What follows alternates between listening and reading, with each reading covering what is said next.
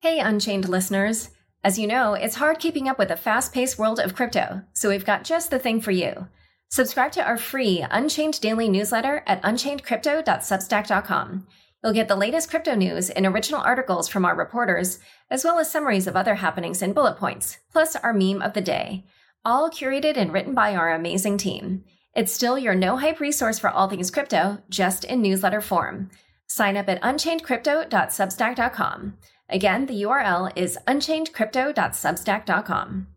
Not a dividend. It's a tale of two clans. Now, your losses are on someone else's balance sheet. Generally speaking, airdrops are kind of pointless anyways. Um, unnamed trading firms who are very involved. I like that ETH is the ultimate concept. DeFi protocols are the antidote to this problem.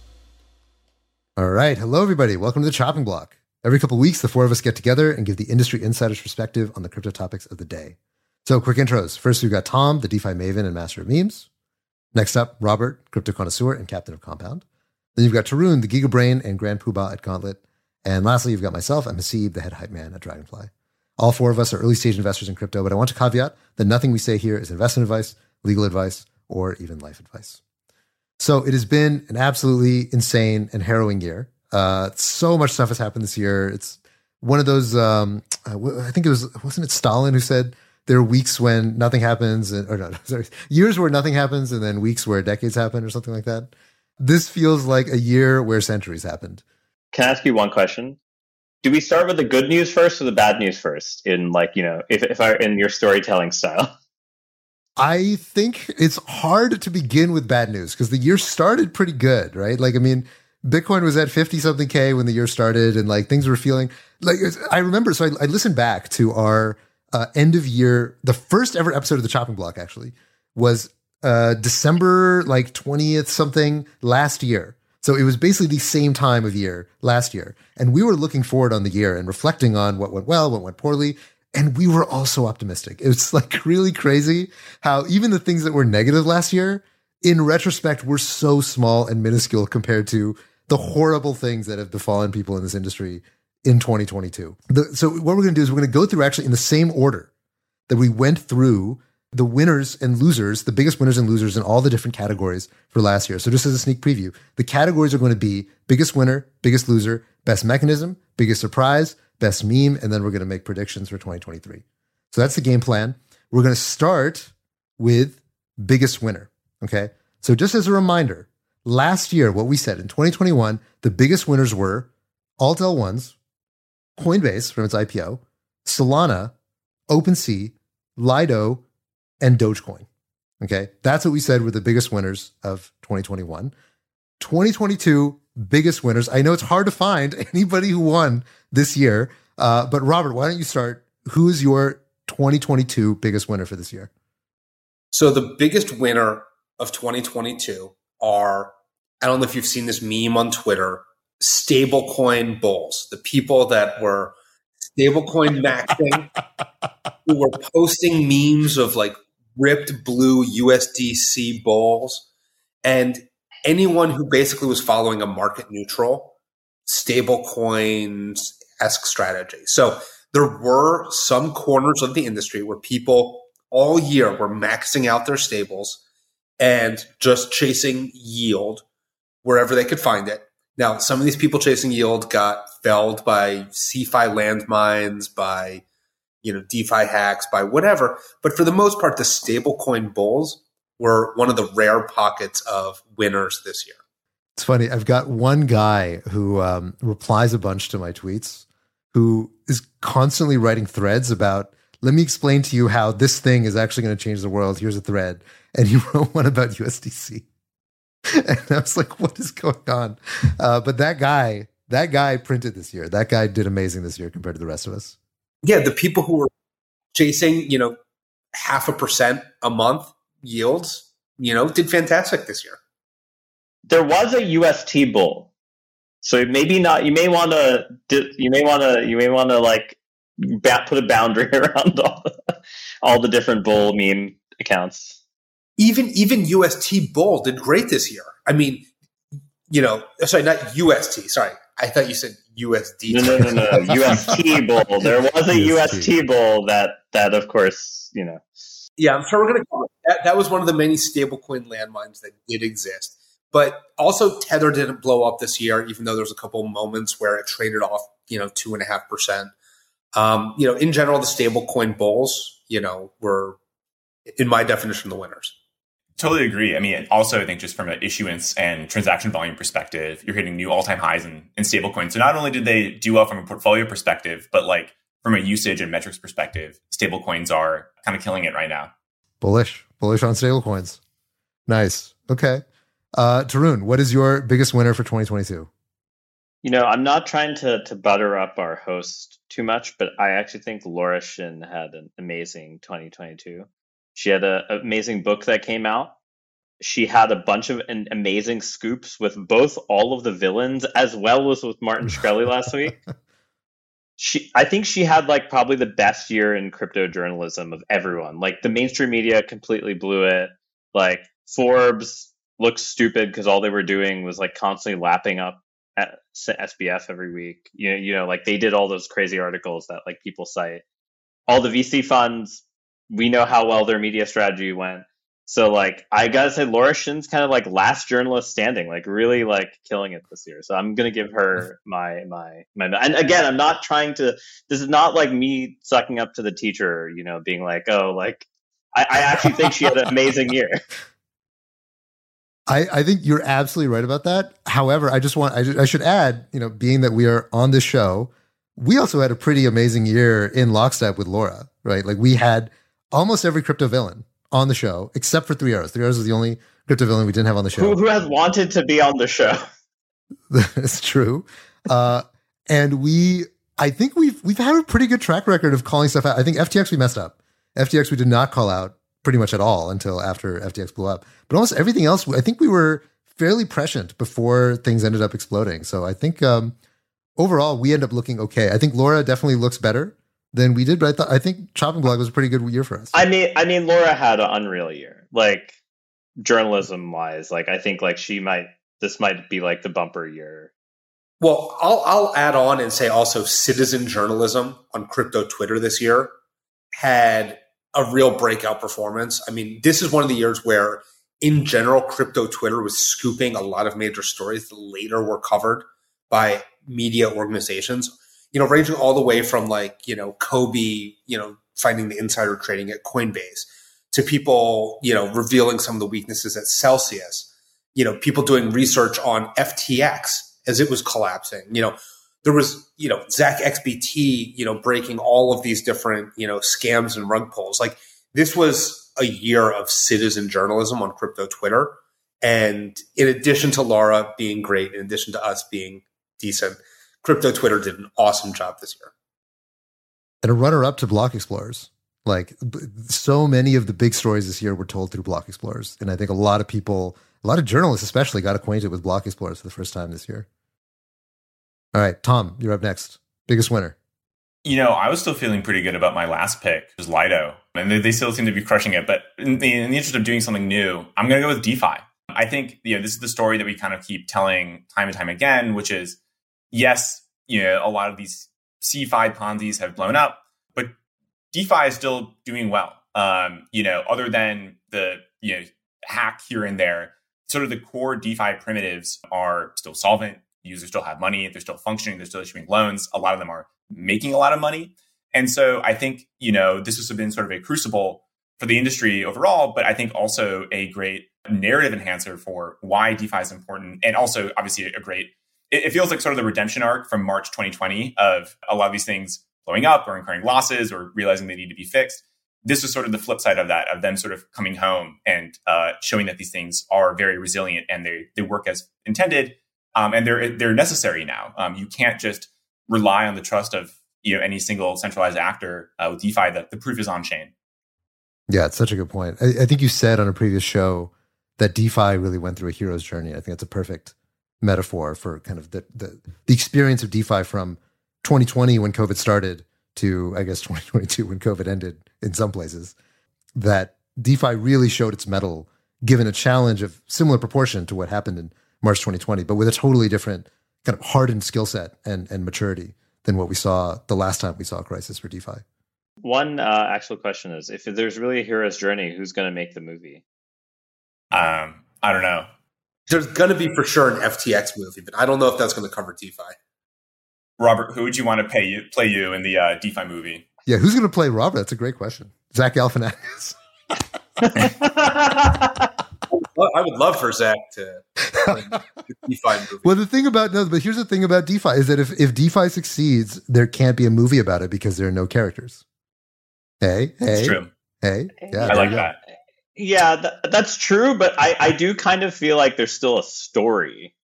Like even if the True. characters made the characters are more transient, like they like have some importance like and a- they go away. A narrative film without characters, so it's kind of you know like it's like you know Koyaanisqatsi or something. Yeah, yeah. It's uh, you need some uh, anons, you need some voice actors. You know, it can just be like someone voicing DegenSpartan, and uh, yeah, that's that's sort of the movie. I guess it something. has to be an anime, right? Is that is that what you're uh, sort of Hmm. now? I would to- I would 100% watch a DeFi anime. That sounds amazing. Sounds amazing.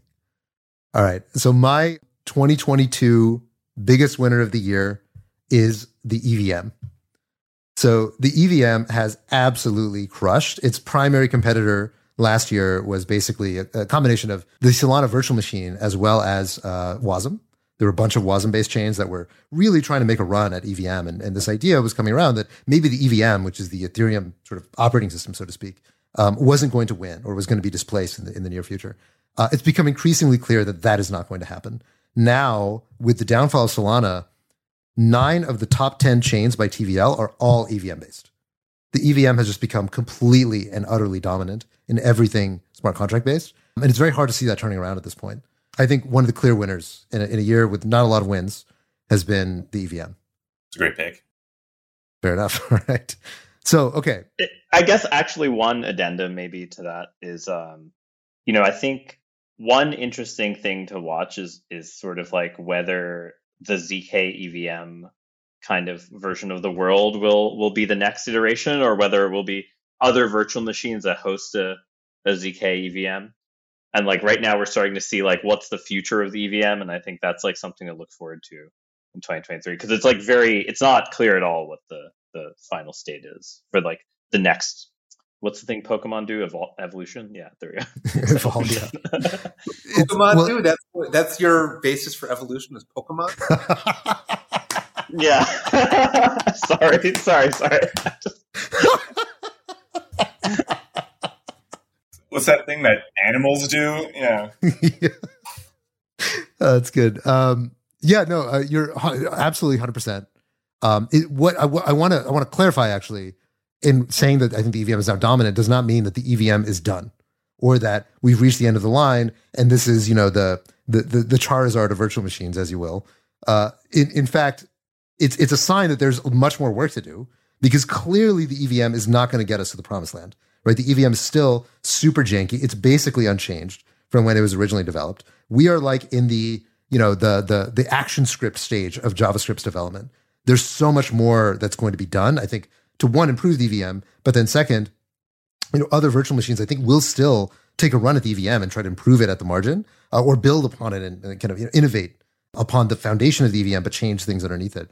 But I think EVM is probably going to be now the, just the lingua franca, right? The core concepts behind the EVM are probably going to be enshrined in how blockchains work. do you remember how uh, like in the 2000s slash early 2010s there was like a new javascript framework every year that became like the like hot thing for a year and then it would disappear and, and do you feel like that's going to happen here because like I, i'm i guess you could argue like the Hardhat foundry kind of transition Yeah. looks a little bit like that yeah Yeah. I feel like the, the dev tooling and framework, you know, in vogue within crypto turns over over time, but like the consistent bit is the EVM, which is also, you know, true for JavaScript. Yeah, it'd be cool to see just like a diagram of like the comparison, like the timelines of these two types of things. Cause like I feel I feel like there is like a lot of parallels. Totally. Totally.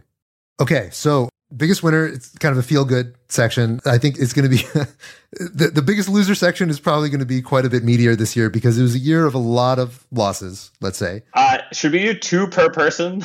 Because I feel like there's the, we might we might need a there's a lot of space. If if you want to do two, you can do two. I'm going to do one. Okay, we'll let people do what they feel in terms of losers. So just to, just to recap, what did we say as biggest losers last year? We said the grayscale GBTC trade, which, oh boy, did we have no idea what was coming on that. Bitcoin as one of the biggest losers. Hen, which was an early Tezos NFT uh, marketplace. And then EOS. Those are what we said was the biggest losers last year. In retrospect, very naive to say that those any of those had really lost compared to what was coming for them. But okay, biggest loser. Hey, GBTC GBTC gets some credit. Come on. That one was a good that was that was a good prediction. Even if Yeah. it had the wrong rationale. I'm saying there's much more pain coming. There was so much more pain coming than what we imagined at that time. Yeah, I'll take credit for naming GBTC last year. It was also one of the big losers this year. But, you know, that we'll see what happens next year. Maybe it'll be the big winner next year as it gets unwound. So what's your what's your pick for this year, Robert? Well, I'm going to state the absolutely most obvious award winner for the biggest loser this year. And this might be a slightly controversial take, but I believe that this year the biggest loser was the reputation of the industry from the perspective of outsiders. So, starting off with the implosion of Terra and UST, which was one of the fastest growing algorithmic stablecoins and alternative L1 blockchains of all time, um, which did about you know directly 60 billion dollars worth of damage and indirectly a couple hundred billion dollars worth of damage to the rest of the industry. Following up with the collapse of every single CeFi lender some for you know innocuous reasons some for terrible blunders some for deliberate fraud you know the collapse of every single CeFi lender culminating in the collapse of FTX externally the most respected exchanges of all time um, with one of a you know with a founder that was widely you know revered outside of our industry you know for better or for worse all of these things in my opinion have done you know a tremendous amount of damage to the reputation of the industry and collectively you know share the award for our industry's loss of you know respect this year Yeah, that's a it's a very sobering answer. I think you're very right. It's something that I think all of us have experienced. Just in retrospect, thinking to like what it felt like December last year when all of my friends thought the coolest thing in the world was to be a crypto VC, and now it's like the cringiest thing in the world to be a crypto VC. Anecdotally, I have heard from a lot of my friends that they're um, if they're single, that their dating prospects massively changed between this year and last year just because crypto has lost so much face culturally compared to what it felt like in 2021. Look, I, I hate to say it, but all four of us are unfortunately, for better or worse, tarred and feathered with being closer to Ian Balina than we are to, you know, sanctity. This is, this is true. This is true. All right. Well, Tarun, what do you say? Biggest loser of 2022 in a competitive field? My my two, I kind of have two that I'm tied for on the tech side because I'm gonna try to maybe more focus on like technology side. And I, I'm reticent to call out both of these because I actually think they do have vibrant communities and they clearly made a mark. One obviously is the Solana ecosystem. I just think like the sheer number of blows that they've taken is unreal. And if they survive, this is like a ETH $88 event. Like like if Solana's ecosystem survives, like I think they just are a cockroach after this. But if they die, that like this is an insane amount of death blows to get at once. Let's start with the beginning of the year. Wormhole hack mainly affects Solana and needed sort of a, a, centralized gatekeeper to step in uh, with the capital buffer, right? Like it, it wasn't able to like kind of reconcile itself on its own. And then, you know, I think a lot of the interesting thing was there's a lot of ties between the Solana ecosystem and to some extent the Luna ecosystem, partially because bridging was actually easy between them. And, you know, that started really like the spiral of like people just starting to remove money. Then there were a bunch of hacks, partially because a lot of the DeFi protocols in Solana were just never open source or not audited. And, and like, I think in like the Gaga days of 2021, no one really cared. But obviously this year, I think people started to pay more attention. And then, of course, you know, you had the Mango hack, you had FTX. The thing that's interesting is the people who are still around in Solana land do seem to have the mentality that I feel like ETH people had. So I'm hoping that they can get a little bit of a reprieve just because, you know, there's a lot of really smart, hardworking people in that ecosystem uh, who are not like just like degen NFT whatever traders. They actually are like trying to build new technology and that has a particular philosophical vision of what it should look like. And there's pros and cons to it. Yeah, I mean, also I, I, forgot to mention the biggest one in, in my mind to some extent was the loss of Serum because a lot of their DeFi ecosystem was built around Serum as sort of like the main liquidity center. The thing that's really interesting is that uh, so actually one of the predictions you made last year was that there was going to be a massive hack within the Soluna Vax ecosystem, which you had like many times over. You were definitely right about that. But a lot of us thought last year, you sort of called out the, the closed source nature of Solana. It wasn't really because of hacks that Solana ended up bleeding out its DeFi. Uh, actually, that was happening much more aggressively on BSC, which has actually been more resilient than Solana on the DeFi side. It seems like Solana DeFi really was a death by a thousand cuts because of liveness. Is that just the blockchain kept going down this year? especially for the first half of the year, due to all these like crazy NFT kind of uh, thundering herds. But also the hacks, even the bridge hacks caused liveness losses, right? Like, but the but the bridge hack was made whole, right? So like people actually didn't lose money on the hacks in Solana. They lost no, a no, lot of money on BSC. A, lo- a lot of the DeFi users have lost money. So in Solend, for instance, one of the craziest things that you would see right after the wormhole hack because at that time wormhole had synthetic assets so like you lock up eth on eth and you get this like iou like weth like thing on solana and the peg that thing depegged significantly and so people were using as collateral being marked one to one on solana mm. as if it was mm. equal to an eth but it actually was redeeming for much less and like the, the, the defi users actually took some huge losses in the hacks that are different than just like people crossing like lenders on the solana side who lent usdc solana took huge losses so uh, my point is like there's all this stuff that it is definitely death by a thousand cuts but there's a lot of stuff that went wrong. And I think part of it is like all the things that grew last year needed to give this like kind of pump effect to each other constantly. And so like when that all explodes, even if you actually are like the one who who has a lot of things that that didn't intrinsically blow up, you're being constantly in the shrapnel is going to just like really really hurt you from from many different versions of the world. So I but like I said, I I, I you know, I even though in my mind they are the certainly the biggest loser on the technology side, I think a lot of other things that were sort of weird were like I think the Solana phone was kind of like a crazy thing that's like a an idea that people, you know, makes a lot of sense because like actually it's like really hard to get phone manufacturers to like build trusted enclaves for certain types of keys and stuff like that, right? But like it feels like they did a bunch of stuff prematurely that like now doesn't look that great in in hindsight. So I, I put them. I, I and the other thing I tie with them is probably the NFT ecosystem. I just think like I it's like uh, there's just so much that went wrong there. I feel like this year, and I don't know where to start with that. um, I uh, Robert quit NFTs. Robert quit NFTs this year. Come That's true. That's true. That's true. I, I quit NFTs this year. Yeah. I mean, if you look at NFT day, uh, monthly actives, and you look at NFT mints, actually those numbers look pretty healthy. So I think it's not it's a mixed story. I, I was going to say uh, NFTs are surprisingly resilient. I think they're like kind of isolated. They're in their own little world for the most part. And so yeah, from like a user numbers and activity perspective, NFTs actually look great. Um, obviously, the prices and volume, so maybe not kept up with with 2021, but um, independent of that. Yeah, I think NFT holders are poorer, but there's still a lot of them and they're still pretty active and they're still pretty animated about what they're doing. Um, but I think the envy of normies of the NFT world that has gone away. like that's done.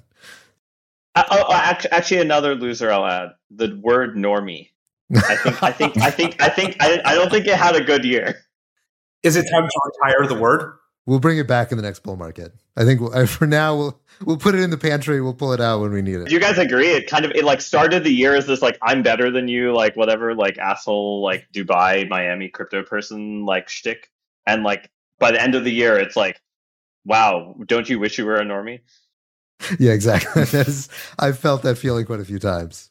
All right, Tom, what is your biggest loser for 2022? You know, again, I'm still feeling pretty good about my 2021 uh, pick of Bitcoin, where this year we saw real inflation, we saw a worse macro picture, and Bitcoin, you know, just kind of traded like every other growth asset, and so the inflation resistance narrative is kind of dead. Um, and then you know, in comparison, obviously ETH had a, had a great year uh, with you know issuance going negative for a brief period, merge completing successfully. But again, in the interest of of picking something new, I had Ponzi's as a category overall, and I think what we saw this year, yes, there were many different independent collapses, but they all kind of had a similar shape to them, which were kind of byproducts of like a zero interest rate environment, very pro reflexivity, very pro leverage. And sort of, you know, when that momentum started to stall out, they all sort of fell. And if that could be a Luna, that could be an Axie, that could be a literal, you know, three arrows or FTX or whatever it is. But it feels like all the big losers this year have that in common where, uh, you know, when the gas starts to run out and the momentum starts to die, these things get hit the hardest. So um, I think it's good probably that these are no longer with us. But overall, that, that's kind of how I see, um, you know, a lot of the big uh, failure stories of, of 2022. This is actually exactly one of the things that I picked. I called it tokenomics, which I like. I think this is a terrible year for tokenomics. Anything that you wrote a Medium post about last year explaining the tokenomics, every single one of them got absolutely destroyed this year. So whether it's Luna, whether it's Axie, whether it's you know VE tokens, whether it's like all this DeFi 2.0 crazy recursive nonsense, almost everything that had anything interesting about its tokenomics just got absolutely exploded. So I think the, the just even the term tokenomics, I, I think might have to go in the pantry alongside normie because it just it has not aged well as a term. It's a little cringy. It's a little cringy now. Yeah. So actually, I, I um, when when I talk to entrepreneurs or founders about tokenomics, at this point, I tell them like, don't even think about tokenomics. Like, just don't say the word. Tokenomics is a distraction from just build a good product that people want to use. And if you do that, then maybe you have a chance of building something valuable. But tokenomics won't get you there.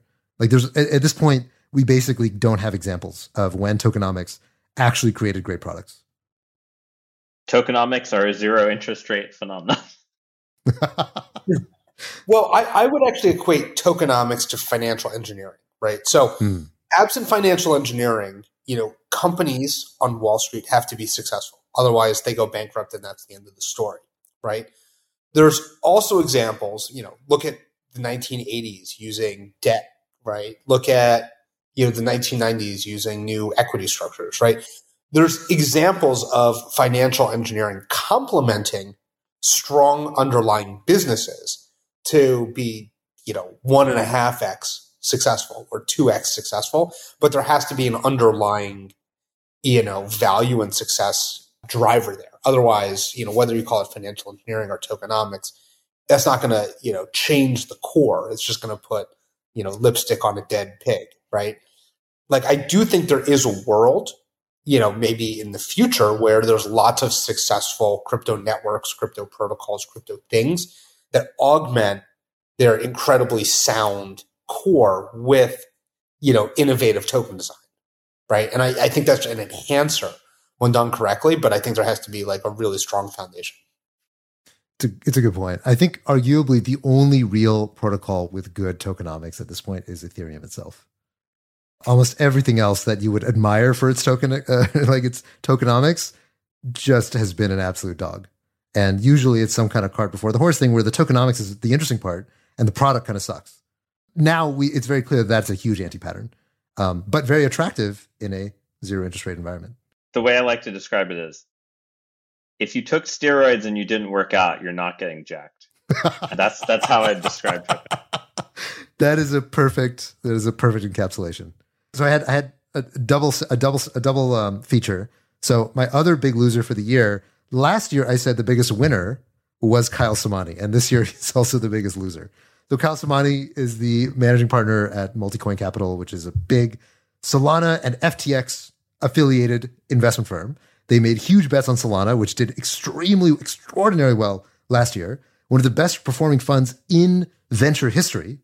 This year gave a ton of it back uh, rode Solana down. We have you know public statements that they've made, or not public statements, let's just say leaked uh, statements to their own investors. They lost 10% of their uh, net assets on FTX, in addition to owning FTT, uh, having invested into FTX equity, and owning Solana, as well as a bunch of investments on top of Solana, almost all of which have gotten really destroyed this year. So I feel for the guy. I like Kyle. We've had him on the show. Uh, a great dude, but he has just gotten absolutely hammered this year, and I, and I, and I feel for him. Um, I'd say alongside Kyle, I'd say growth investors you don't include hash? Hashed, Uh, they've Hash definitely got hit, but they were working on a much smaller base than what I think multi like multicoin was really just they were just you know champions of the universe at the end of last year. They they could do no wrong, and um, I think now this year they've just taken a beating that uh, on a different scale than Hashed. Hashed was you know they they weren't that high up when I think they got really hit by Terra and everything that happened in that ecosystem. I mean, it was still like three billion dollars lost, right? Something like that. Like three. Like they had like a Luna position Yeah. that was like gigantic. Luna Andios. Right, right. I mean, Multicoin had a big Sol- Solana position too, uh, plus FTX equity.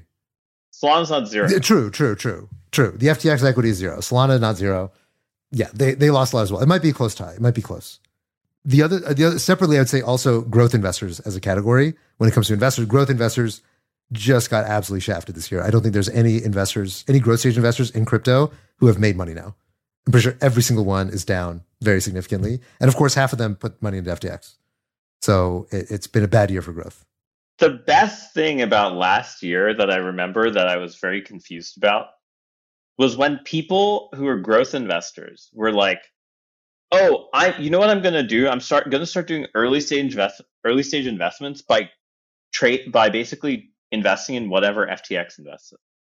And I was like, "Wait, wait, wait! I thought you're supposed to be a growth stage investor. Why are you like copy trading seed stage investments from one of your growth stage investments?" That was like that was one of the crazy things of like December 2021 that like uh, you know I don't think we're going to see for a while. There's also the opposite seed stage investors investing in late rounds and growth rounds. Very true. And that was equally disastrous. So, you know, it goes both ways. Yeah, the lesson overall is like stay in your lane, stick to what you're good at, otherwise you're going to get hurt.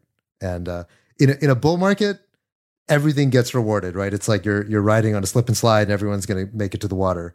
In a bear market, you are like driving into oncoming traffic, and you better be you better know exactly where you're going and time all your turns because otherwise you are just going to get wrecked. And that that seems to be the story of investing this year. We've got some biggest losers. Let's move on to best mechanism. Okay, this is this ultimately is a podcast about crypto and and crypto mechanisms. Last year, what we said was that the best mechanisms were Uni V3, Convex Finance plus Curve, the whole you know symbiotic ecosystem there, Ohm, and ESD, which is empty set dollar. Those were our picks for best mechanism last year. Let's see what our updates are to those best mechanisms. Robert, what do you got? Best mechanism. Well, I'm going to simultaneously award best mechanism and worst mechanism to the same recipient because this is a, a slightly abstract one. I'm going to award MEV on the Ethereum blockchain, both best mechanism and worst mechanism. So I think this year, more than anything, was a year of extreme normalization of MEV, of embedding it directly into the block manufacturing process with MEV Boost. You know, the extreme success of Flashbots and, you know, there's starting to be a few other block builders. But MEV, I think this year uh, reached its inflection point. And I don't think this is necessarily a good thing, but I think from the perspective of what mechanism has been wildly successful, has seen significant growth, and almost a unilateral adoption. Well, MEV, I think, you know, as a mechanism has won this year. Now, I don't think this is a good thing. You know, I think in some ways, you know, it, you know, runs completely counter to the interests of, you know, the users of the blockchain, Ethereum. And I think it's, you know, a little bit ironic and perverse to see, you know, MEV essentially, you know, officially condoned, so to speak, because I don't think it runs along the long term interests of the users of the blockchain. But it's definitely the most interesting and successful mechanism.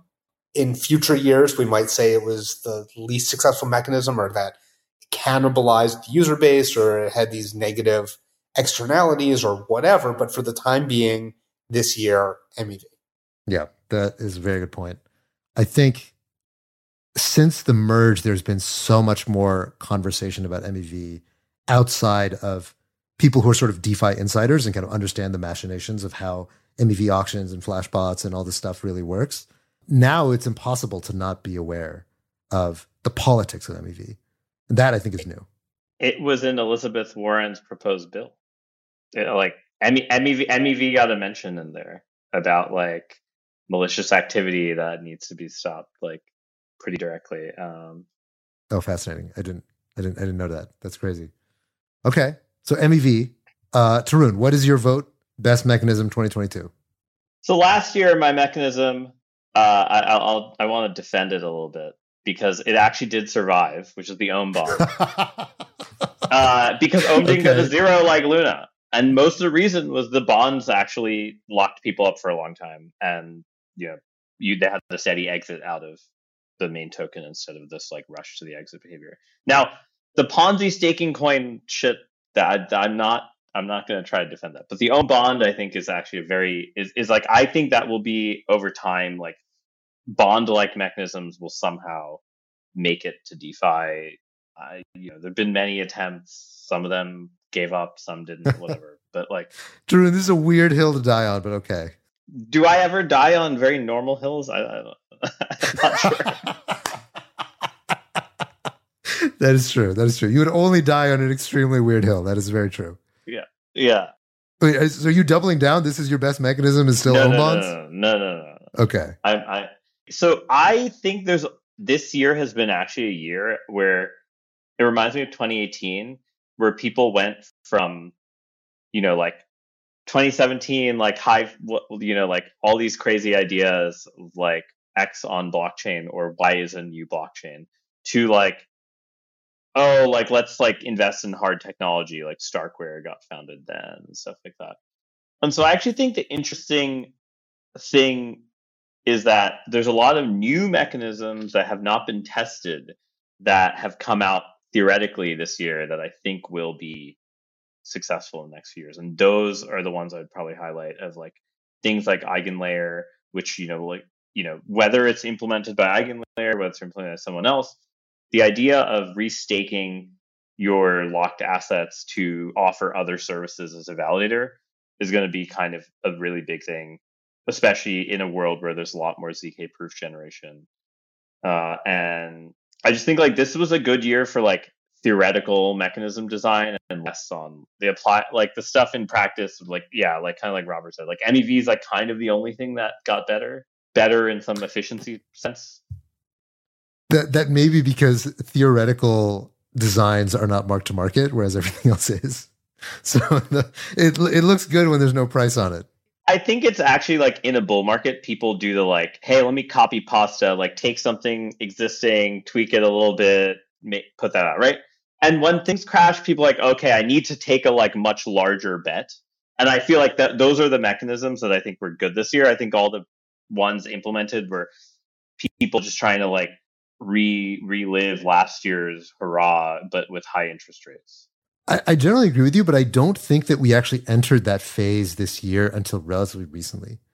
I think most of this year, although prices were declining, Post Luna, like the moment Luna happened, it like it was quite fast. Where like yeah, like all of a sudden, all of a sudden, all the investors I knew who last year, oh, this is another big loser in my mind. The phrase Web three, but like all the investors who are touting dog shit NFT stuff, which you know, listeners of this show have have literally said the same thing to me about like they can't believe all these funds invest in this stuff. The idea that like they all flipped the moment Luna happened to try and be like, oh, we're gonna do hard tech again. No more like random wallets or like some NFT like hype thing. And it was like such a fast flip from the investment side that it like also drew all these kind of like new mechanisms. And so I like the Luna thing was clearly a like either LPs of all these funds got angry at them or the funds were like, oh shit, we can't like invest in dog shit NFTs anymore. I don't know what it was. There was just this like huge transition. Like like June, July of this year, you just saw like the investment landscape change like dramatically. that that's totally true. That's totally true. But I, I do feel like after FTX, like after Luna, things felt like okay, we're not in a bull market anymore, right? Like things are we're, we've we've been kind of chastened by the realities of hey, bad things can happen in, in crypto. But I think it's really after Three Arrows collapsed and then after FTX that it really felt like we were in a bear market. I think like Three Arrows was the feeling that okay, not just did bad things happen, we're in a bear market now and like we kind of deserve it. Things aren't going to go back up anymore. And then uh, like the party's over, right? After Three Arrows felt like the party was over. Uh, whereas more like Luna felt like somebody knocked over a vase and it was a very expensive vase and it's a big deal and like we're kind of in trouble, but like the music's still playing, right? After Three Arrows, the music stopped. After FTX, it's like, oh, like one part of the house exploded. like things are very, very bad. And that the, the feeling, I, th- I do actually think that what you're describing, Tarun, this feeling that when entrepreneurs come into the space, it demands much more seriousness of them. I think that really started after FTX. And I think now when I talk to entrepreneurs, there is just no sense that anything cutesy is going to work in crypto anymore. That I, I feel like there was a big tonal shift in the way that entrepreneurs view starting a startup in, in crypto. Yeah, I mean, I don't see any more puff posts, and I see all these funds hiring cryptographers instead of like celebrities. So like you can, there's like such a gigantic change.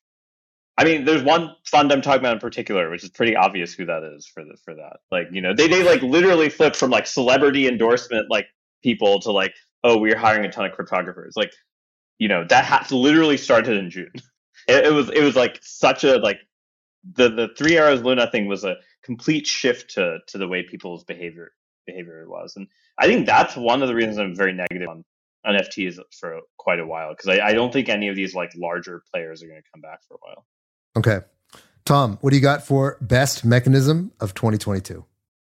This one's maybe a little esoteric, but uh, I went with liquidity mining on Blur. Blur, for those that don't know, is the NFT aggregator. It's a NFT aggregator, and there's sort of been this this thing where basically last year OpenSea really blew up, and everyone saw how much money they were making, and now there have been they basically have this target on their back, and there have been a lot of competitors that have come out trying to take down OpenSea, um, like a LooksRare and X2Y2, and they always you know, launched OpenSea, but with a token. And the idea was that, well, we can use the token to incentivize people to use our platform. And then maybe we can use that to overtake OpenSea. And they were always so terribly designed. There were always some like permutation of trade mining, which we know has all these issues. And that's why you see these stories coming out about NFT wash trading and you see these tokens kind of getting farmed and done. It's like, it's like so obvious. I feel like if you're in the space that like these, you know, types of token incentives don't work um, if you're just incentivizing people to wash trade. Blur was really like one of the first that came out. Well, a it had a, had a you know great product. Um, B it was an aggregator on day one, so even you know the day one experience without needing supplemental liquidity is going to be superior just to showing up to some random exchange. But three, they actually incentivize people to place bids near the floor, and basically you get compensated more the closer your bid is to the floor. Um, and so it, it creates this sort of uh, uh, incentive to provide liquidity, which is like what every NFT exchange or every exchange period sort of lives and dies on. And so that's why you've seen, I think, them be so successful, not just on, on a volume perspective, but more importantly, from a user perspective, from a depth of liquidity perspective. They, I think, had a very clear line on sight on how to take on the giant in the room, which is OpenSea. Um, and so far, it seems to be paying off pretty well. So that's my number one uh, mechanism, I think, for for 2022 is a Blur going after uh, this big prize.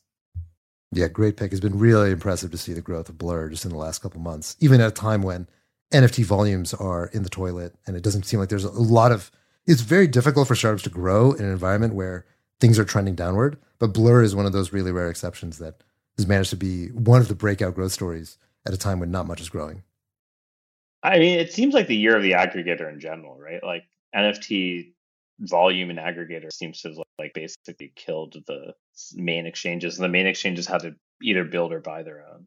Yeah it's wild to me how many people i've spoken with who are starting or pivoting to an nft aggregator. I think it's it's kind of those mimetic things where it's people see something working and then they all try to you know copy paste it even if it doesn't really make sense for them or they don't have any unique insight. So also cool to see blur kind of poke through the aggregator space with um, you know a fresh product well, what I got, my pick for best mechanism of 2022 was Tornado Cash. So Tornado Cash has had obviously a rocky year. Uh, it was sanctioned by OFAC uh, earlier in the summer. It, it, ended up they ended up uh, basically. I mean, one one of the uh, founders and developers of Tornado Cash, Alexei Pertsev, is still being held uh, in detention in Amsterdam without charges being brought against him, uh, just for the act of writing code. However, the whole idea of Tornado Cash was that it was a permissionless, decentralized way to achieve privacy on chain. And guess what? It still works. People are still using Tornado Cash. We talk a lot in crypto about the idea that your protocol should work without human intervention. Well, guess what? The only protocol, or one of the few protocols that I know of that actually answers to that name because it was forced to, is Tornado Cash. You can still use Tornado Cash. You still don't need anyone's permission. You don't need any human beings to help you. Um, it's all permissionless code on the blockchain, and it just works. And if anything, it's a testament to the power of what they built. Now, again, not not to endorse it or to say that good actors or bad actors use Tornado Cash. Obviously, many bad actors do, and you should not use it because it's you know if you're subject to U.S. sanctions, you should not use Tornado Cash. But to me, I think best mechanism of the year is Tornado Cash. It's it's a privacy protocol that works without any human intervention, and it's proven it multiple times over. Yeah, that's a great pick. There's a uh, Twitter account that tweets out the uh, Tornado Cash volume uh, every day, and you know occasionally show up in my feed. And I'm always surprised. It's always like a few hundred k, you know, kind of low mills, and it's like, yeah, it's still going. People are still using it, um, you know, even without, uh, you know, even with the main site being down and everything that's happened to the devs and everything. So yeah, I think uh, my my personal measurement of like whether the the net direction that the IQ of Bitcoin maxis is tending in is like their tornado cash posts because like they'll all be like, oh, it represents like Ethereum censorship and whatever, and they're like, wait a minute, but you still see transactions going through, like. Oh, like it's not censorship resistant. Like this is the most censorship resistant thing in Ethereum. What, what are you talking about? Like everyone has tried to throw the book at it and it's still running. Totally, totally. On top of uh, all the MEV boost trailers that are trying to censor it, and yet you can still get a Tornado Cash transaction mined within like you know a few minutes. So yeah, there, there's a lot of like Mac Bitcoin Maxi cope because I feel like they like like Tornado Cash philosophically, and they're like, oh, we like uh Ethereum censoring it. Ethereum sucks because like it's not working. and there's a lot of like very complicated Rube Goldberg logic machines going on that don't make any sense. All right, guys, let's move on to biggest surprise. So, biggest surprise. Again, a year full of many surprises. So it's going to be it's going to be a tough choice. But here's what we said for 2021. 2021, we said the biggest surprise was one, the rise of NFTs, uh, and you know concurrently the the flipping of Bored Ape Yacht Club over uh, CryptoPunks. Uh, we also said uh, Luna, the the success of the Luna burn, as one of the biggest surprises. Uh, and the last one was the rise of a one BIP pools on Uniswap v3.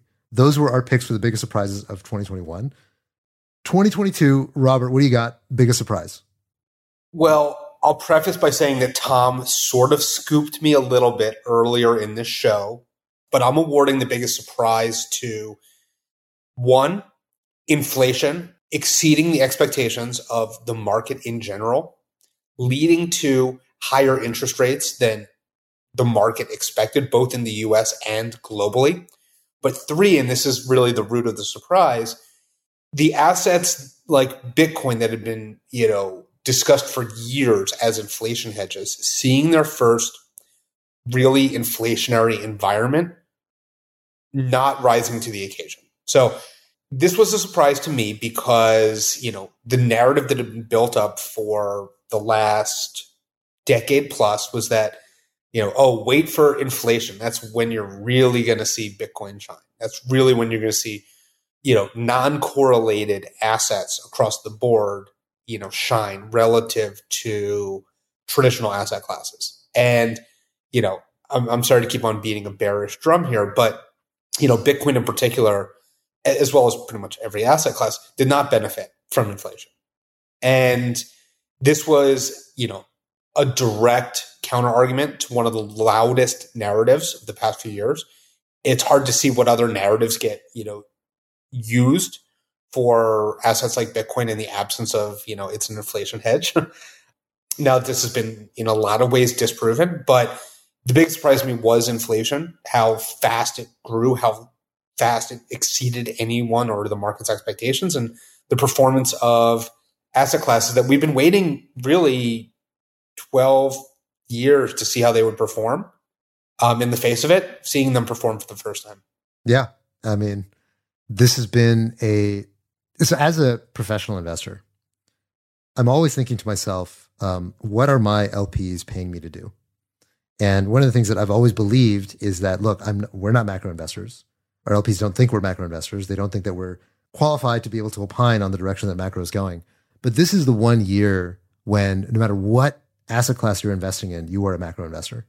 because the high order bit for everything this year has been macro. And so um, it's been really challenging, but also an incredible education just to see how many people have been able to get the same things wrong and how much it ended up massively impacting what your performance was, how you did as an investor, no matter what you were trading or no matter what you were investing into, just by being able to get some very basic big questions right. For sure. Tarun, what do you got? Biggest surprise of 2022? It's actually quite hard because there's like way too many options. Okay, just pick one. My main surprise, my number one surprise is that that Arbitrum really like stole DeFi away from every other L2 this year. Like if you just look Mm. at like the net volume in DeFi on Arbitrum, it's like clearly trouncing everyone. Like like Polygon obviously there's tons of activity, but it's actually way more on the NFT side now. Like the DeFi side is shrinking quite a bit. Uh, Optimism is sort of like in this weird, like they have like weird liquidity mining grant rewards things that like don't seem. It's like kind of not pushing the needle, but but GMX and a couple other places on on Arbitrum seem to just like have. I, it, it's not that I guess I'm surprised that there is a dominant L2 DeFi wise, as much as I'm just surprised that like Arbitrum has done it with like no incentives. What do you attribute that to? So I think it does have some of the mo- most reliable L2 infrastructure uh, in terms of you know like stuff that makes it easy to develop on. So like for instance, like Bedrock, the new Optimism um, upgrade is going is actually going to move towards something that Optimism that Arbitrum did, which made it very easy to predict how like when your transaction is executed within a block, whether you measure things in block time or real time, and like there's some like very tiny nuances there. But one kind of crazy thing that happened was the way Optimism counted blocks messed up certain yield farming programs because some of them used timestamps incorrectly, and basically like the farming rewards ran out early. And so there's there was a there's a lot of Oh, like very interesting. interesting like nuanced stuff like that. that Wait, I so they, like, they use like the internal blocks within Optimism rather than using like the blocks on Ethereum? Or what, what was the difference? Yeah, it, it was sort of that, but there's also this notion of like how how they're producing, like, are they producing blocks like drawn from like this like Poisson distribution of fixed time, or are they actually like a much wider Oh, I see. distribution? And like that changed, that Ah. actually changed some of the like uh the ways people had. Oh, because they were using blocks to approximate time. Yes, exactly, exactly. I see, I see, I see. Okay, yeah, yeah. Okay. I mean, this is all the stuff. Like, it's not people didn't know this would stuff would happen, but I think Arbitrum actually tried to be very consistent with Ethereum, and I think a lot of the other L2s were much more loose. And and and and it actually, I think it's like one of the interesting things is that like farming contracts worked better on Arbitrum, like for a while, and like now everyone realizes that, and they're going to upgrade and change stuff, but their their developer friendliness in certain ways seemed to to win people over. And I think for Polygon, I think the difference is like Polygon's just been focused on NFTs, like they've been killing it right? They like basically have like taken all of Solana's NFT stuff stuff like in the last you know six months. They've like slowly eaten everything. So I think it's just interesting though that Arbitrum became the DeFi place, right? Like I, I don't know if I could have predicted that at all at the beginning of the year. It would I would have just like rolled a three sided dice and said like it's Arbitrum optimism or or Polygon. Well, one of the things you see anecdotally or hear anecdotally from users right now is that there's a lot of users on Arbitrum because within the community, there's still a lot of expectation that Arbitrum is going to release a token and it's going to be retroactive towards its users, whether or not that's, you know, reality or hope or rumor.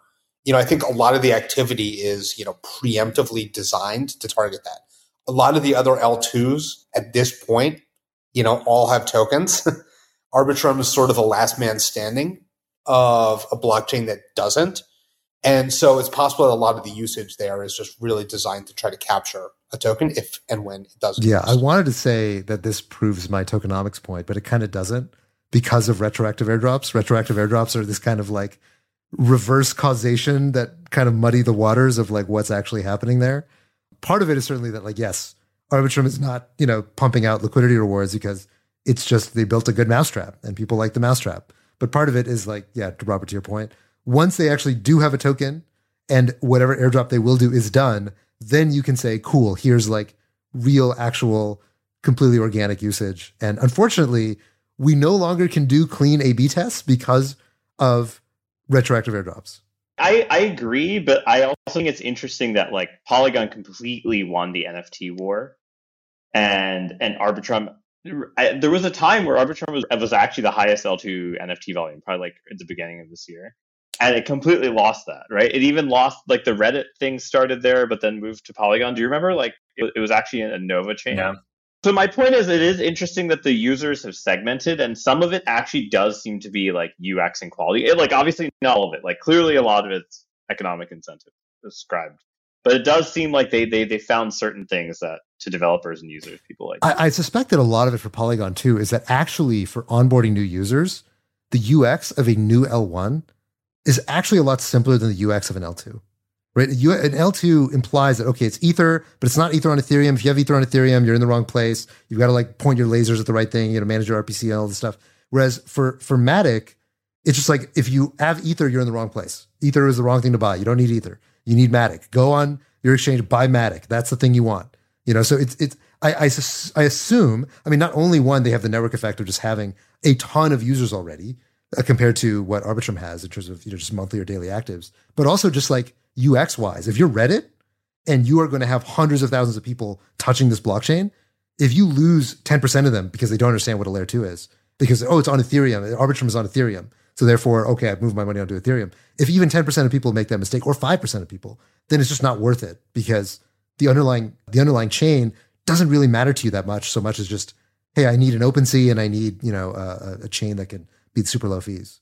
So anyway, this is a theory. I don't know if this is true, but that, that's my assumption yeah, I, I it's still I, I still would say if I look back at January, I wouldn't have necessarily predicted that they would be the DeFi chain right now. Hmm. Okay. Tom, what do you have?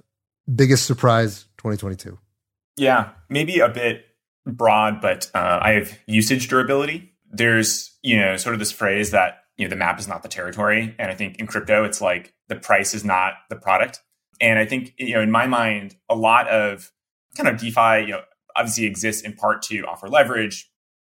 Um, and so naturally it's sort of gotten hit in terms of overall you know, TVL or, or usage by sort of this, this wind down of these, this different macro market. But I think if you sort of peek under the hood, a lot of parts of crypto actually look pretty fantastic from a usage perspective. Um, like we were talking about NFT mints earlier. NFT mints are still at 50% of all time highs. Um, user numbers are still at 50% of all time highs. Even DeFi, um, yeah, you know, in, in some dexes, maybe you know volume is down, but user, user numbers are actually looking pretty darn good. And I think that's true in these you know different areas of, outperformance, like the Reddit NFT um, example. Uh, you know, four million people minted their, their Reddit avatar, or uh, Tyler Hobbs, generative art artist, his QQL minted out like you know seventeen million dollars, like that was like two months ago, which was supposed to be sort of you know the middle of this NFT winter, and so there are all these different areas where if you sort of look under the hood, there's actually like pretty interesting activity going on. People are still really excited and you know the numbers don't really lie, but you kind of have to go go find those. So I, I think in my mind, two hundred thousand dollar eight pictures was maybe you know, partially a, a, macro byproduct, but there are still a lot of people out there who are excited about these things. And so um, I think in DeFi, in, in NFTs, in other areas of crypto, there's still a lot of usage even despite the price drawdowns. I'm pretty sure the line "the price is the product" was coined by Kyle Samani last year. So yeah, I think it is. I think it is fitting that that this is the this is the year of the dissolution of that of that meme. So yeah, no, well well called out. So my biggest surprise, and by the way, I just want to point out for the audience, you can tell we're all being cute and we're all dancing around like the actual biggest surprises. But whatever, I'll continue in the theme of being cute. Well, because we already said them. We kind of already said yeah. that. We already said that because like the biggest losers are the yeah exactly okay. So I just but I just want to say that in case we don't actually say it. So if, in my case, the biggest surprise I would say was the death of all the lenders.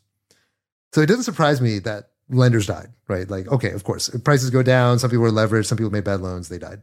It turns out every fucking lender in the industry died. Every single one of them. It, we basically had a great financial crisis level extinction event for every single lender. That was surprising to me. Basically, nobody has made money in lending since inception, which is really just mind boggling to me. You would think that in a cycle, there'd be some people who sort of, you know, went, sort of went too far, toward the tide and ended up getting carried away when the tide increased. But the people who were closer to shore would be okay. And like there'd be some people who were like, oh, I had better risk management. I did this, I did that. And that's why, you know, I didn't do what those crazy people did. Doesn't matter what you did. Every almost everybody died from this generation of lenders. And I would not even if you told me that prices in crypto would have drawn down, you know, 50% plus in a single year, I would assume like, well, you know, BlockFi is going to be screwed, but like other people will be fine. Uh, but turns out no, every single lender died. And so anybody who's building a thesis last year about, well, I'm going to underwrite this lender because they're better than the other. Yeah, okay, BlockFi is crazy, Celsius is crazy, but these guys are going to be fine. Nope, the entire category all got destroyed this year. I do remember talking to some people who were investing in BlockFi like last few rounds, and I had just been like, "Oh, like, what's your thesis? Like, why do you think they're going to be really great?" People always said the same thing for all of these mega lender rounds, like Celsius, BlockFi, like not Amber, the the person Amber used, Babel, like stuff like that. I I I just like people would always basically say the following.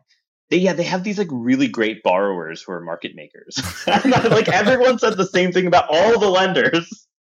So like maybe this is just like you know, the cycle of life. It seems so. It seems so. And until I mean, there's a lot of lessons about like why did why why fundamentally or what could you have arrived at to know that the entire category was just not underwritable. And I think a large part of it comes from the fact that so lending on the whole made a lot of money last year, right? So you know, people made um, in aggregate, you know, in, in the billions last year. Uh, obviously, it was a crazy year for crypto leverage, period. And so a lot of that was just end up getting recycled as crypto leverage. But the the difference between lending, so there are some you know very successful lending companies in you know, Web two traditional startups, uh, but most of them have some kind of innovation. And the innovation might be you know some like you know a point of sale integration like buy now pay later. It might be you know some clever underwriting or being able to like you know model out exactly what your repayment schedule is going to be or something like that nobody in crypto had all that. of these people had bad 2020 they, they, all did they all did they all did but they didn't die right they didn't die For the they record. didn't die it was that was a lot of just repricing due to rates right so like the the attractiveness of uh, these lending uh, you know the, basically being able to get high risk debt just on the whole got destroyed because of rates going up, right? So like that's ultimately what a lot of these lenders were really doing was packaging up high risk borrowers. But they didn't die. Everyone in crypto died. And I think part of the reason why that is is that ultimately the lenders in crypto were competing on taking risk because there was no way to compete on technology. Nobody had any better technology. There was no actual innovation.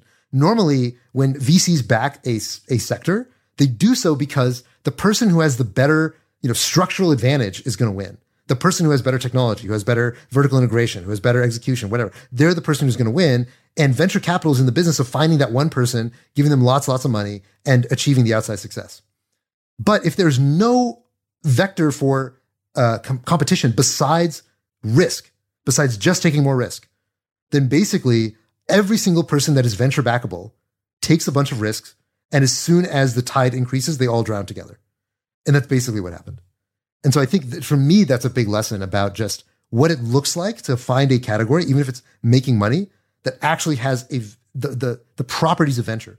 The properties of venture should be that as a company gets bigger, it becomes more robust, not less robust. And that's that seems to be what happened to the lenders. That as lenders try to get bigger, they became less and less robust. In in traditional uh, finance, like you know, lending is not a venture type business. It's something that you know, like obviously, lending is a big business. It's massive, but it's not the kind of thing that you know, small players grow overnight through some kind of magic growth hack or structural advantage and then end up becoming these big incumbents. It's the opposite. It's a very slow moving industry with very entrenched players. Um, and so that.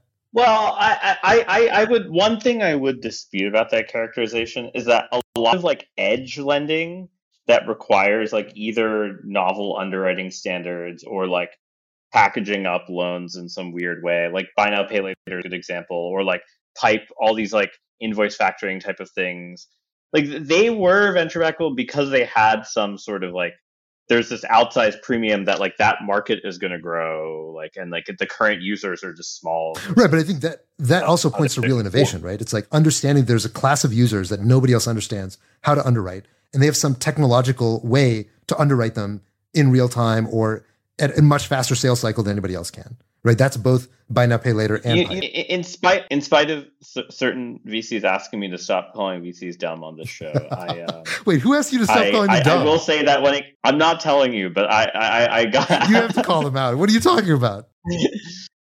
I, I'm not calling them out. I'm just going to let them hear that I said that so they know. Uh, I think I think the problem is VCs just took the model of like the pipes of the world, like oh let's Hmm. translate it to this like edge asset that we don't understand, but people are securitizing in some way, and oh like it seems to be growing.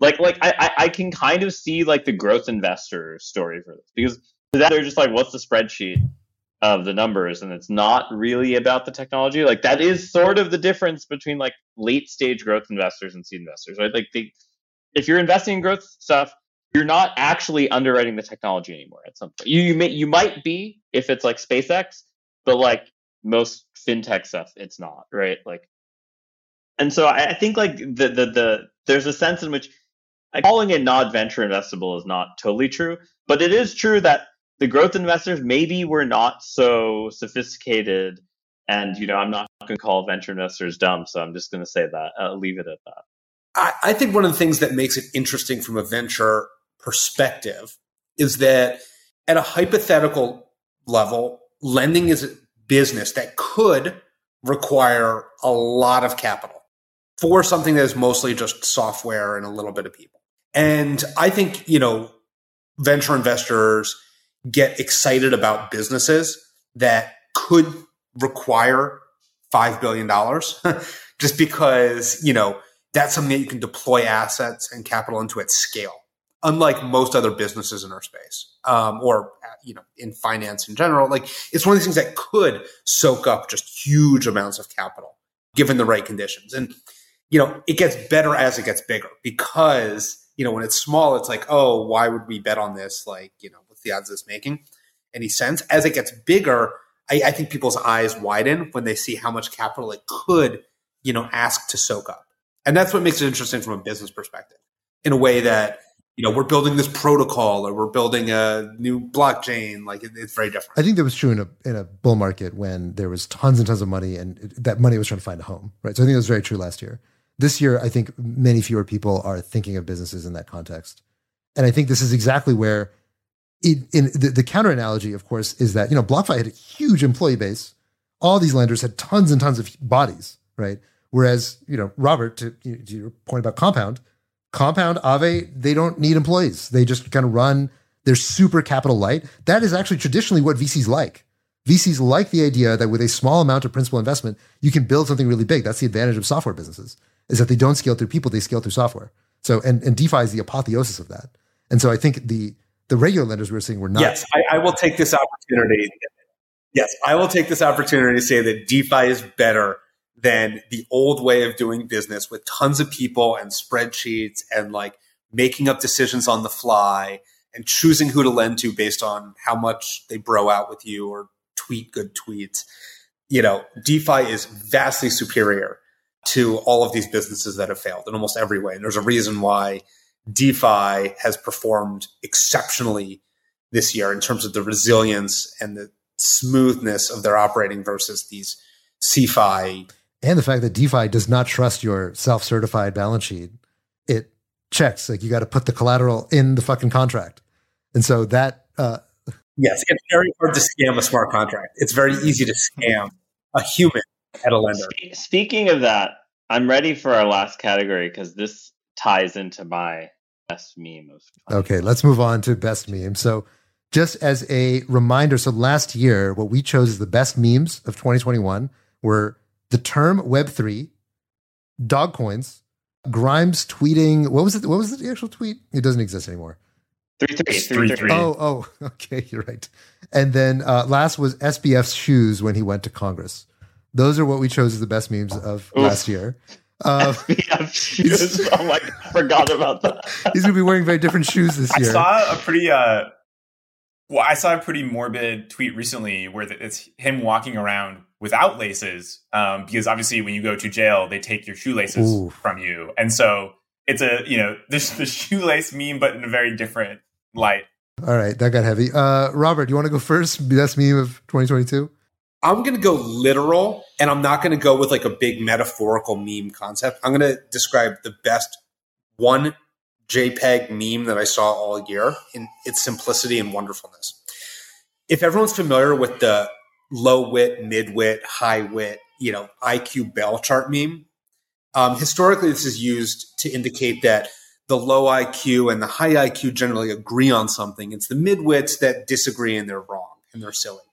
But the meme that I saw this year was the low wits saying it was, you know, I got wrecked on Terra. You know, the midwits were saying I got wrecked on Celsius, and the high wit, you know, saying I got wrecked on FTX. And you know, I, I thought it like perfectly encapsulated this year in that you know, there wasn't an outlier. It wasn't like the midwits are wrong and the low IQ and the high IQ like are both completely correct in their own opposite ways. This year, everybody was in alignment, and it was just the flavor of what attracted them, uh, like moths to the flame to their demise. So for the low low IQ, it was generally Terra. You know, for the midwits, it was generally CeFi lenders, and for the high IQ, it's you know, it was like market makers and traders and people who had assets still on FTX when it, you know, went under. So that was my best meme this year that I saw. You know, I tried to like it and retweet it and stuff, but it wasn't a concept, just a literal JPEG. You might. No, I love that. Bear markets are the most democratic because everybody gets shafted, in, but in a different way, in a way suited to your social status. You will they'll find a way to destroy you one way or another, no matter who you are. All right, Tarun, you're you're up. You were um, you were giving us a, a little bit of a teaser about your meme. What is your best meme for 2022? Proof of reserve, uh, which is you know it's it's kind of been a very stupid meme where like every exchange is like shooting themselves in the foot to be worse at getting audits that claim they have enough assets to withdraw post FTX. Mainly because you can't see liabilities and you can't see the chains of liabilities. And when you're talking about DeFi contracts where you can see the entire liability chain, or or hopefully in the future where it's like you can't see the liabilities, but I can give you proof that like all the liabilities are correct while still giving some some privacy to, to the user. It, is just like so superior in this case that it's actually like reading some of these audits is like painful. It's like, oh yes, we attest that like these wallets are Binance like signed a signed a, sent us a signed signature from these things. Hold on, hold on. But actually, we can't tell you anything about the methodology outside of exactly, and not just Binance. I'm not just thinking about Kraken's audit was dog shit. Like BitMEX's was dog shit. All of these things are like, okay, they're fine, but like, they're really a dog and Wait, but doesn't show. doesn't Kraken? Okay, hold on. I think there's like such a massive chasm between what Binance did and what Kraken is doing. But even these Merkle proof of reserves things are not very good when it's like an exchange that's actually quite complex of like what its liabilities are. Maybe the cash flows shown in those proof of reserves come from outstanding loans. sure, sure. Sure. But doesn't Kraken also have like an audited statement saying that like these are our liabilities? The if I remember correctly, the only exchange that a big four I could be wrong about this. Maybe Kraken has this now, but like last time I looked was it was Coinbase. Like they're the only one who's convinced like a big I, can- I can believe that. I can believe that. I don't. I don't know if it was a big four auditor. That was what I heard. To be clear, I'm all speaking with hearsay. I, I, I'm not an authority on this. No, no, I, I, and I, I think I think BitMEX and Kraken have been trying to do this, like, hey, we're going to do Merkle proof of reserves, whatever. But that doesn't tell you that much, right? These entities could have like, you know, 500 sub entities, like they all do in reality, like like FTX, where it's like, oh, like this thing is minus 50 billion dollars, thing plus 50.01 billion dollars, and like you don't, you know, you don't see the minus, you only see the plus, and you're like, oh, okay, great, it's working. So like I, I, I, I just like I just think like we, you know, I, I, I'm happy people are doing it. I think it's a dumb meme personally. I think you should have the liabilities represented and understood in the way that I does, and it's just cleaner, right? Like it, it you can believe the audit. I agree with Tarun because I think this meme is counterproductive in that if people get complacent and say, "Oh my god, we solved it. We're just going to use these exchanges that do, you know, the proof of reserves in this way," and then later they get scammed even more, like it's going to be problematic. And I just think it like it creates an extra layer of complacency as the reaction to FTX, even though it's probably not the objectively correct way of going about it. You know, the low wit and the mid wit are going to get confused and convinced by these. That's a incorrect- concern, but like you can't let the perfect be the enemy of the good, right? Like this is way better than what we had before, which was absolutely nothing. And if you cannot generate even a like slightly convincing proof of reserves, that is a very good signal to no matter what wit you are that hey, something is probably wrong at this exchange, right? Like what we want to avoid is another FTX. FTX could not have even done anything remotely like a proof of reserves. Now, can can an insolvent exchange fake a proof of reserves? Yes.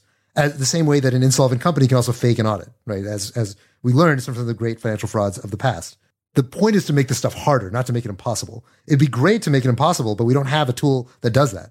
Quadriga, I just looked this up. Quadriga had an audit before, uh, like, like by a reputable Canadian firm before before uh, they went under. So, well, but that's not proof of reserves, right? But the, I mean, their auditor claimed to have done it because it was like for doing a listing on the Canadian Stock Exchange. So, I, these things are like kind of like everyone wants like the like the like feel good thing of like yeah, yeah, yeah, yeah. But that's my point. It's like, look, it's not perfect. Nobody's claiming that proof of reserves is perfect, but it's clearly better than not having anything. Otherwise, like, what's the alternative? I agree. I'm just saying it's a, a, meme that came out of this FTX fear that I I think will probably be net negative. Mm. Like, just don't. I just don't see it being a positive meme in the long run. All right.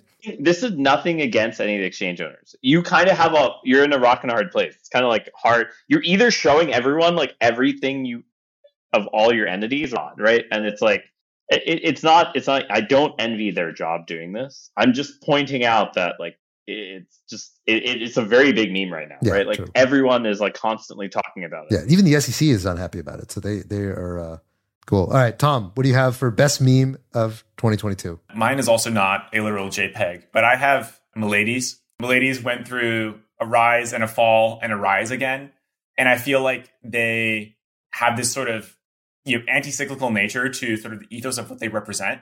And I think in my mind, they've also kind of branch outside of crypto, which is actually like the thing that has taken them into best meme status for me, where you see people in like the effective accelerationist movement and like other random AGI people are super into Milady's. And so in my mind, like it, it's again, when I was sort of talking about the price is not the product, this is sort of in that bucket of like, yeah, the price has not done super well. You know, yeah, it's it's not a, a big I think Milady's have done well actually this year as a. I guess relative. It's it's not you know a big mainstream you know NFT like CryptoPunks or whatever, but it's in in the sense of cultivating an online community and sort of having a different tack to what the rest of crypto is doing. I uh, I give Milady's my best. I've heard that one of the commonalities among a lot of Milady's holders that there's a very high density of convicts among people who hold Milady's. Have you observed this to be true? Convicts, convicts, people who've been to jail or prison. I've never heard this.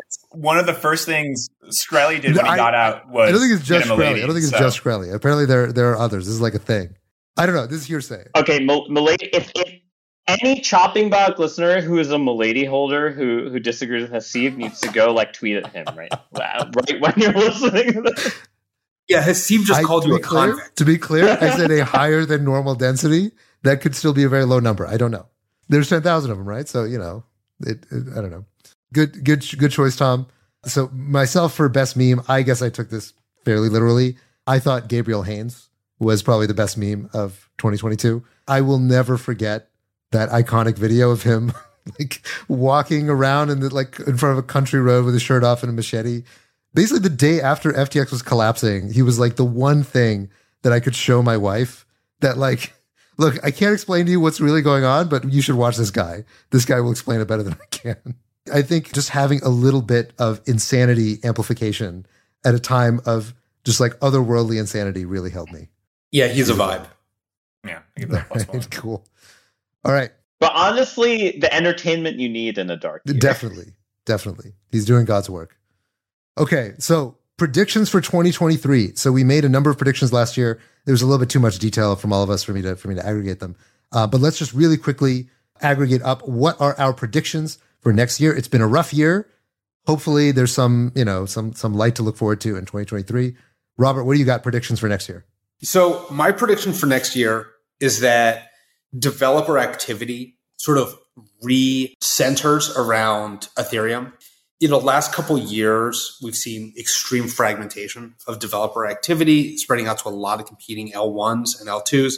To your earlier point about the EVM, you know, having its moment, you know, the EVM was a format and it actually made it really easy for alternative L1s using the EVM to capture applications and developers. And I think 2023 is, you know, the real start of the reversal of that. I think, you know, you're not going to see people trying to launch another EVM clone. I think you know, as you know, the price of ether is low and gas costs are low. I think like a lot of activity is going to return to core L1 Ethereum. I think, you know, we're going to see it be more of a you know composable ecosystem for applications again. Um, one of the trends from the last you know year or two has been there hasn't been a lot of composability between applications because everyone's just building their own application in a silo and they didn't really care what else was being built in their ecosystem because they could just jump to an alt L1. you know, and just like start from scratch. But I think I think 2023 is going to be a year where we start to see a network effect grow for developers and people start to re-embrace the composability of a lot of development activity being in one place. Um, so that, that's my prediction. I could be completely wrong, but I think it's a year of composability. Nice. Okay, so the inverse of the reversal of the fragmentation we've seen this year. Uh, Tarun, what's your prediction for 2023? I predict we will get our first, maybe consumer is the wrong word, but average user ZK application. I'm not sure if it will be like some you know big DeFi thing or whether it'll be NFTs. I, I'm not willing to make that bet, but if you just look at the number of people who are downloading, starring, and forking Circom, which is one of the main uh, zk tool chains for building provers and, and, building circuits. Admittedly, it's extremely primitive. It's like you know uh, a bug I ran into, which someone else told me about, so I was trying to reproduce it. Is is like you know you can do a for loop to 99 elements, but you can't to 100. in, in a circuit. Like there's just like tons of weird, stupid limitations that like have to do with like how. Wait, it's base ten. That's not that. It has to do with like the circuit side. Like they only use a certain amount of memory that stores the circuit, and this that amount of memory happens to be 100 gates. So it's some random mm. amount. It, it's it's annoying, not worth discussing. I kind of think like people are experimenting with writing zk circuits in a way that does feel a lot like smart contracts whether it's in Starkware and it's Cairo and it's like you know going that that direction, whether it's people writing custom circuits for doing things like bridging, or whether it's sort of people building games uh, that take advantage of, of ZK elements. I, I, I think like we're going to finally find one application this year.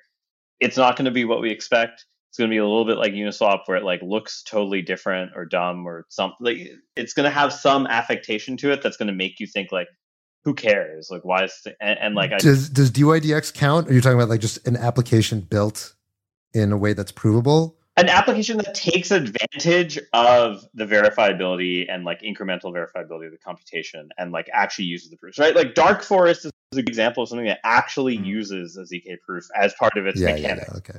Yeah. Okay. Yes. Yes. Not not just like taking advantage of pure scalability. Right. Yeah. Okay. Yeah, my guess would be that's uh, probably either bridging or identity. Um, is is, is going to be the use case.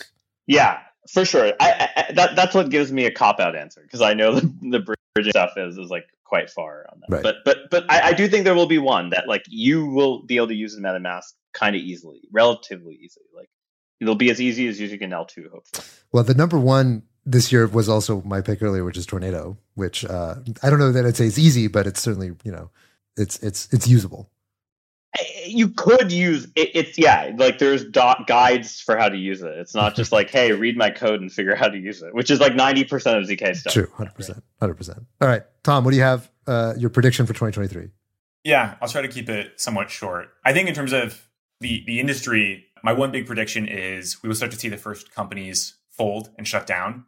There's this concept in venture capital of a j curve basically you you know invest in a bunch of make a bunch of investments. The companies are going to fail fail before the companies are going to succeed. And so you sort of see returns, you know, drop from those failed companies in the short term. And then in dealing in the long term, you see those successful companies sort of, uh, you know, lift your returns.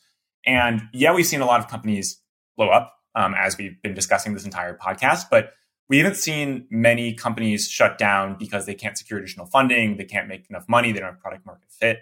And so I think in my mind, that sort of truly signals the bottom when we start to see people wind down simply because they haven't found PMF or they aren't generating enough revenue. So I think we will see that in 2023. I think in terms of like memes and trends that we'll probably see, I think RWA is going to become a big thing again.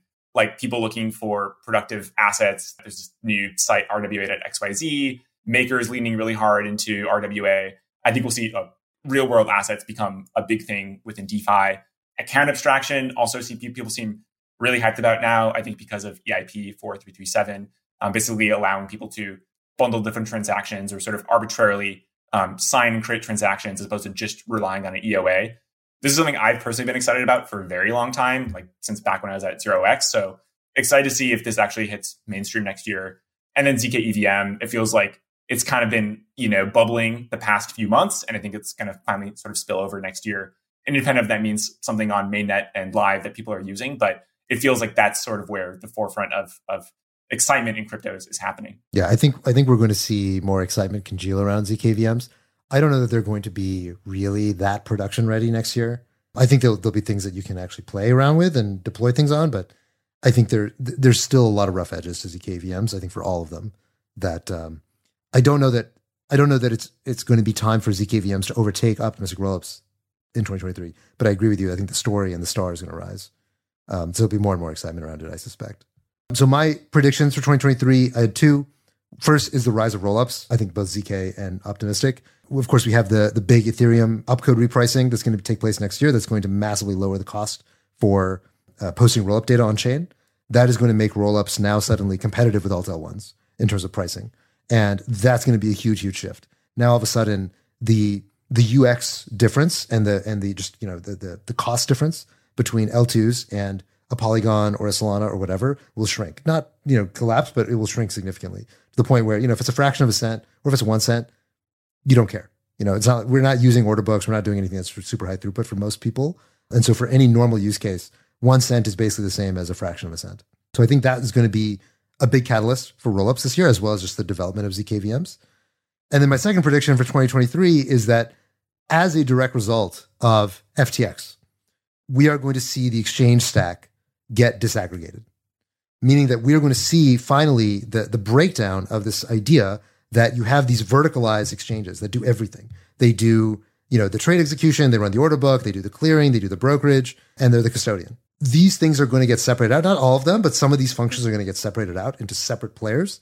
And fairly soon, I, I would guess by the end of next year, you're going to see more and more, especially professional traders, but even just like, you know, kind of prosumers being able to say, okay, I want my custody here, and then I'm going to use exchange for the Coinbase. For, I'm going to use Coinbase for exchange, and I'm going to do my lending and borrowing through this other person.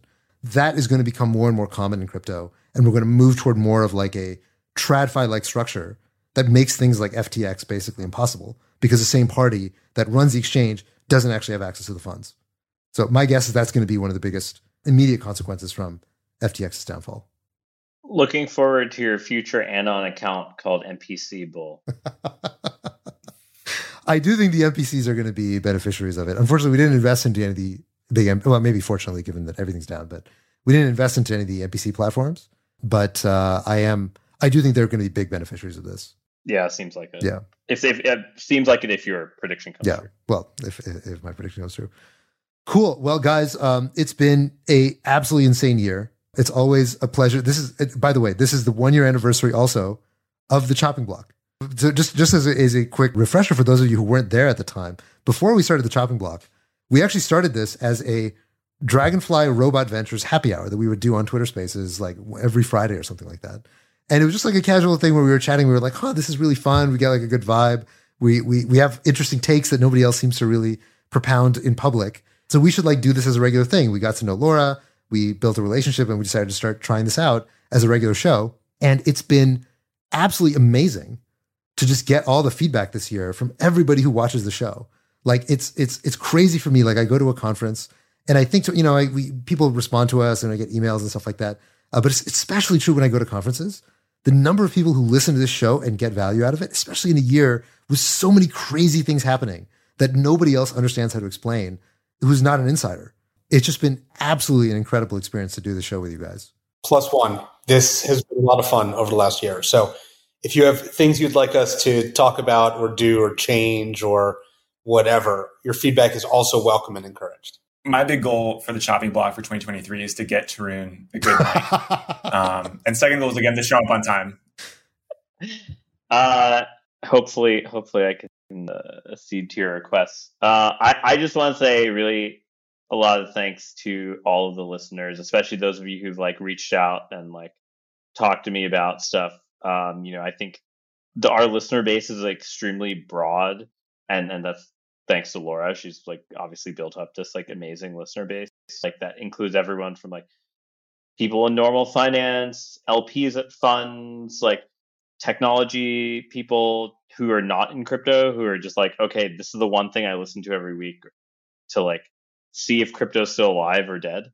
And like it's it's it's it's been a lot of fun kind of learning who's listening to this and and, and, what what y'all are interested in. And yeah, as Robert says, like feedback on anything would be awesome. Yeah. So one uh, change that we're going to be doing going forward into the new year is we are going to start um, doing fewer live streams and trying to do more podcasts.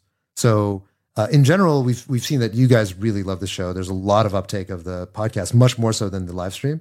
And just because all of us are kind of traveling around all the time and in different parts of the world, it's a lot easier to do these shows if we don't have to commit to doing live streams. We may still do live streams from time to time, but we're not going to have every single show be live streamed as we did in 2021. So that'll make it easier for us to do the show with a tighter cadence and make it more consistent, um, and also allow us to get the editing down. So just prepare for that in 2023. You're going to be hearing more of us, but it's not going to be uh, live streamed quite as often as it was last year. We we hope you all have happy holidays, and uh, we hope that 2023 ends up being a gentler year to your portfolios than 2022 was. Um, and I guess that's it from us. Happy holidays, everybody. Have a good new year. Happy New Year.